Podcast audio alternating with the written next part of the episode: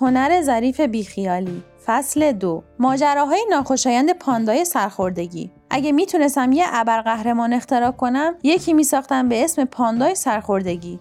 این پاندا یه ماسک خز روی چشماش می‌زد و یک تیشرت میپوشید که برای شکم گندش زیادی تنگ بود و یه حرف تی روش نوشته شده بود. ابرقدرت این ابرقهرمان این بود که به آدمها حقیقتهای تلخی رو در مورد خودشون بگه که لازمه بشنون ولی نمی‌خوان بپذیرن. این پاندا خونه به خونه مثل یک فروشنده دورگرد زنگ در آدمها رو می‌زنه و چیزهایی رو بهشون میگه. مثل آره اینکه پول زیادی در میاری حس خوبی بهت میده ولی باعث نمیشه بچه ها دوستت داشته باشن. یا اگه داری از خودت می‌پرسی که آیا به همسرت اعتماد داری یا نه احتمالا نداری. یا چیزی که اسمش رو گذاشتی دوستی چیزی نیست جز تلاش همیشگی تو برای اینکه توجه ها رو به خودت جلب کنی. بعدش به صابخونه روز به خیر میگه و قدم زنان میره سمت خونه بعدی. خیلی عالی میشه و مریض و ناراحت کننده و سرحال و ضروری. به هر حال خفن ترین حقایق در زندگی معمولا اونهاییه که شنیدنش ناخوشایند ترینه پاندای سرخوردگی همون قهرمانی که هیچ کدوم از ما نمیخوایمش.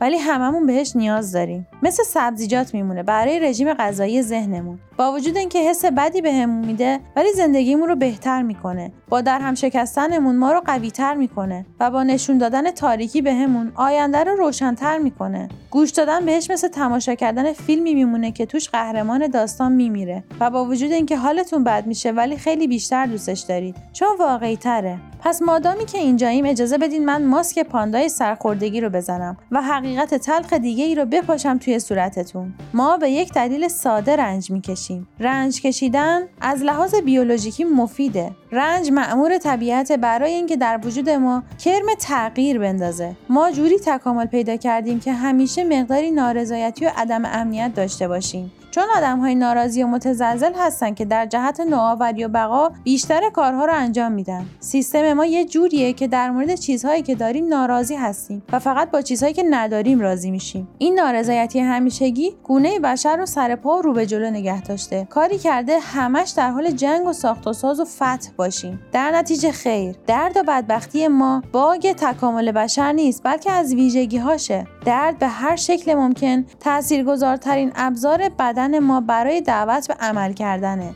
برخورد انگشت کوچیکه پا رو با پایه میز در نظر بگیرید. اگه شما هم مثل من باشید وقتی این اتفاق بیفته اونقدر به زمین و زمان فوش میدین که پاپ فرانسیس به گریه بیفته. احتمالا کلی همون شی زبون بسته رو به خاطر دردتون سرزنش می‌کنید. میز احمق. یا احتمالا کل فلسفه چیدمان خونه رو به خاطر پاهای چلفتی خودتون زیر سوال می‌برید. آخه کدوم آدم سالمی میز و می‌ذاره اونجا واقعا؟ ولی من مخالفم. اون درد وحشتناک انگشت کوچیکه زرد دیده همون که من و شما و پاپ ازش متنفریم دلیلی برای وجودش هست. درد جسمانی محصول سیستم عصبی ماست. یک مکانیزم بازخورد که تناسبات جسمانی خودمون رو به بشناسونه. اینکه کجا می‌تونیم بریم و کجا نمی‌تونیم. چی رو می‌تونیم لمس کنیم؟ و چی رو نمی‌تونیم. وقتی که از این حدود فراتر میریم سیستم عصبی ما رو مجازات می‌کنه تا اطمینان حاصل کنه که بهش توجه می‌کنیم و دیگه هرگز اون کار رو تکرار نمی‌کنیم. و این درد همونقدر که ازش نفرت داریم همونقدر هم مفیده. درد چیزیه که به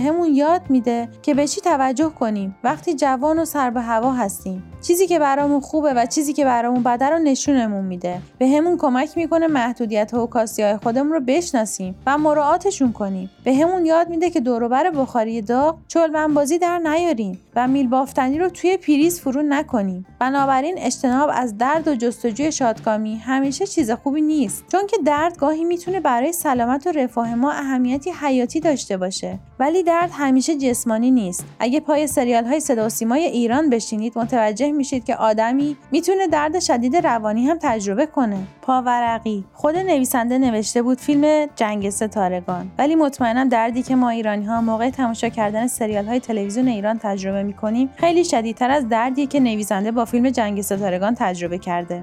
در واقع تحقیقات نشون داده که مغزمون خیلی هم تفاوت بین درد جسمانی و درد روانی رو تشخیص نمیده. بده در نتیجه وقتی بهت میگم خیانت دوست دخترم بهم مثل این بود که یه قندیل تیز یخی رو فرو کردم توی قلبم. خب آخه چون اینقدر درد داشت که واقعا انگار یه قندیل تیز یخی رو فرو کرده بودم وسط قلبم. مثل درد جسمانی درد روانی هم نشونه اینه که یه چیزی از تعادل خارج شده و حد و مرزی شکسته شده و مثل درد جسمانی درد روانی هم لزوما بد یا ناخوشایند نیست. در بعضی موارد تجربه درد عاطفی یا درد روانی می‌تونه سالم یا لازم باشه. همونطور که کوبیدن انگشت کوچیکه به پایه میز به همون یاد میده که کمتر به در دیوار بخوریم. درد عاطفی پس زده شدن یا شکست به همون یاد میده که چجوری در آینده اون اشتباهات رو تکرار نکنیم. و اگه جامعه همش از ناملایمات اجتناب ناپذیر روزگار تفره بره و ازش بدگویی کنه خیلی خطرناکه. ما از دوزهای سالمی از درد و فوایدش محروم میشیم. اتفاقی که ما رو از واقعیت دنیای اطراف دور می‌کنه. شاید فکر دنیایی بدون درد و مشکل دنیای با شادکامی همیشگی و همدلی ابدی باعث بشه آب دهنتون جاری بشه.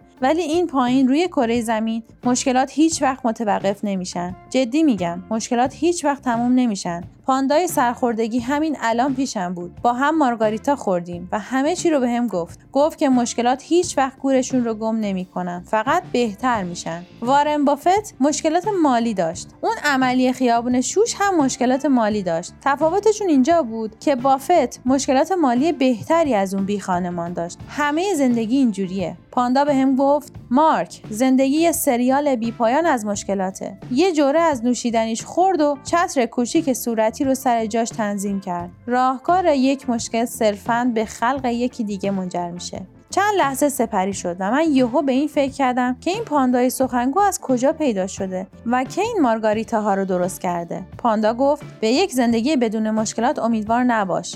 همچین چیزی نداریم. عوضش به یک زندگی پر از مشکلات خوب امید داشته باش. همین که جملهش رو تموم کرد لیوانش رو گذاشت روی میز کلاه پهن مکزیکیش رو میزان کرد و در افق ناپدید شد.